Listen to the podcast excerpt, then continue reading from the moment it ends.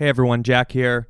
What you're about to listen to is an extended preview of the Halloween special I did for Patreon last year. Um, if you haven't heard it, it's on Patreon. It's far over an hour long, and I have stories from our podcast listeners from all over the world about paranormal experiences that have happened to them. Um, first, I want to make an announcement that I'm going to be trying to do another episode this year. So if you've had any kind of paranormal experience or an unexplained one, send me an email at yeahbutstillpod at gmail.com. Also, if the story is something that happened to a person who's close to you and you think that you could get them on the pod for an interview, send that over too. Um, either way, just send me your stories and I'll be combing through them. Uh, what you're about to hear is an extra preview of last year's episode. Um, I really, really liked doing this Halloween special. Um, it's super, it's super casual and informal. Um, you know, it was a lot of work, and it's literally as me. So um, there's not a lot of dramatization. Um, it's basically as me talking to people that listen to this podcast, and quite frankly, I mean, I like that better. I wind up liking that a lot better because you know I watch all of the paranormal shows, but there's there's two things. You know, they either dramatize them way too much to the point where it becomes almost it feels like fiction um, because there's not much real stuff left in there or it's a person telling a story and you're kind of looking at them and they're like okay this is possibly just a crazy person that is making stuff up you know? I don't like who knows what else they're making up besides this ghost story. Um but with this one it's all it's all people who listen to this podcast and they're telling stories um you know that are kind of similar to the way we tell stories on this podcast. Um and the fact that they listen to it makes them s- similar to you in some way. Um so I'm going to give you a little preview of that. This first story has a lot more context uh, within the full episode.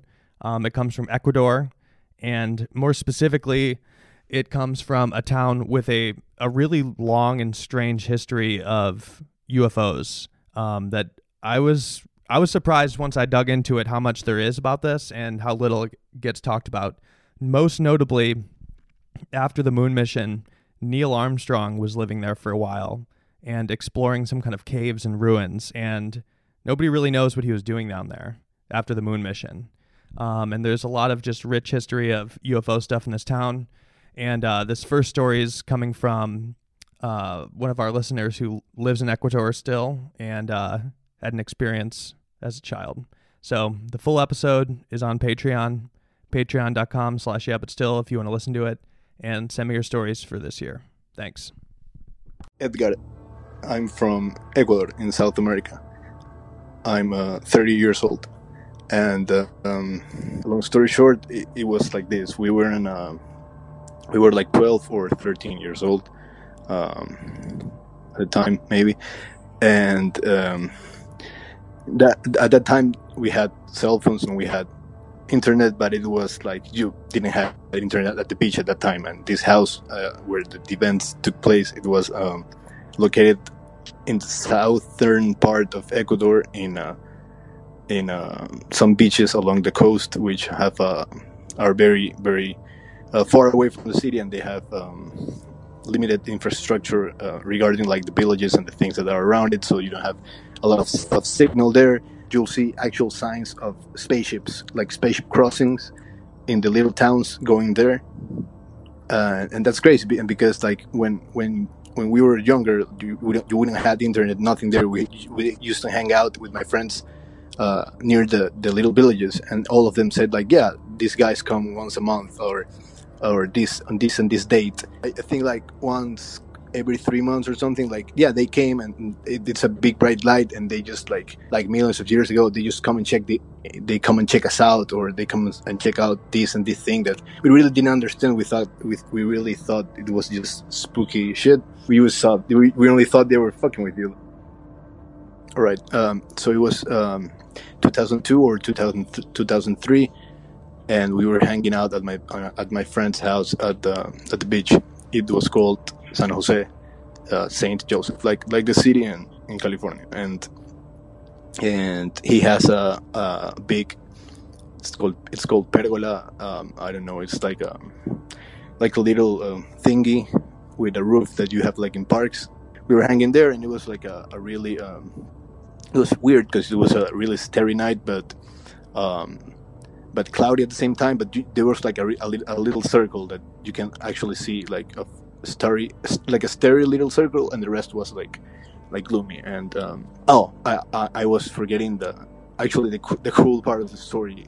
The son, the son of the of the housekeepers uh, was telling us that uh, he he saw these these people coming down too, like, and it was coming for him too. And he said like they are coming today. The other people they were telling that story like like in general, you know, but this guy actually told us because he lived there and he was like from a new family that came to the house because the last one they like. Um, they, they they left and and this new family this guy came we didn't know him we didn't know him and he was like yeah today is the day like they are coming down and we were like okay so this kid is part of the joke too he, he's actually everyone everyone likes to do this kind of shit. So we were like, okay, never mind. But we thought it was really spooky.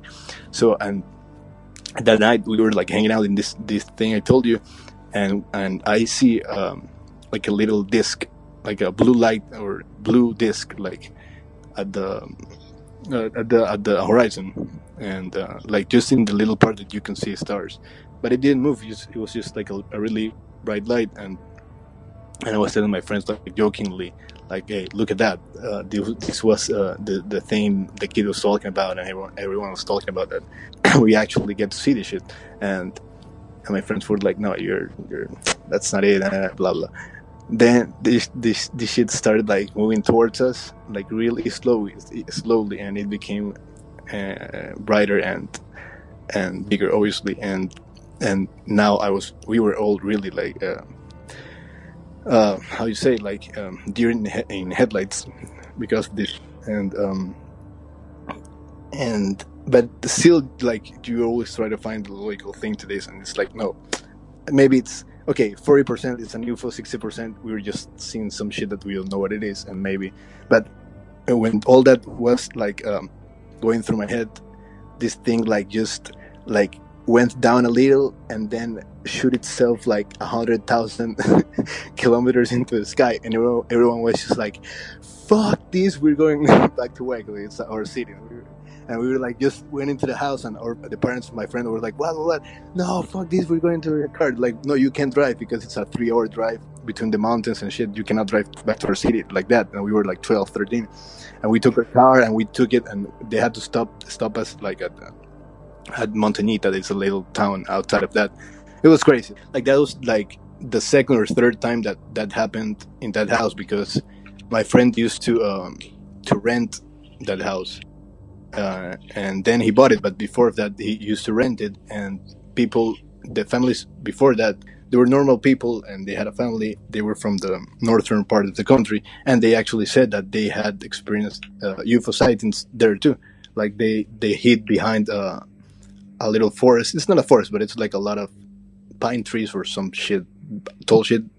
They used to hide in the distance behind that and and move around and then shoot themselves up, up to the sky. Like it's it was like the normal thing to, to see there.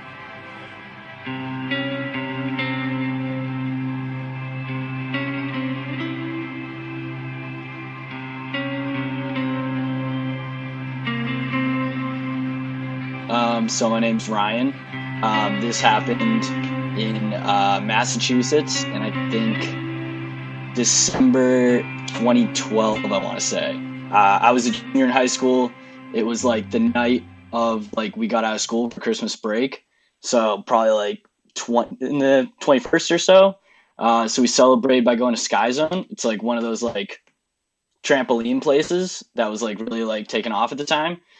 Went there till stayed till close or so, which probably like 11. Then we went to McDonald's which is like you know it was a later night. It was probably till like twelve thirty one ish, and uh, I was I just got my license, so I was dropping some friends off um, across town, and then I was coming home. It was probably 1230, 1231, pitch black. I'm on this dark back roads. Uh, it's this like area of town called people call it Narnia. It's like uh, just a ton of open like land and hills, and there's a bunch of like weird trees, and there's deer all the time there um, and I'm driving along there, and I'm using a, an iPad as like the aux cord DJ at the time. Um, I didn't have an iPhone, So a uh, song comes on my shuffle. I want to change it. So I slow down, look down at my iPad, um, and change the song. And when I look up, I just lock dead eyes.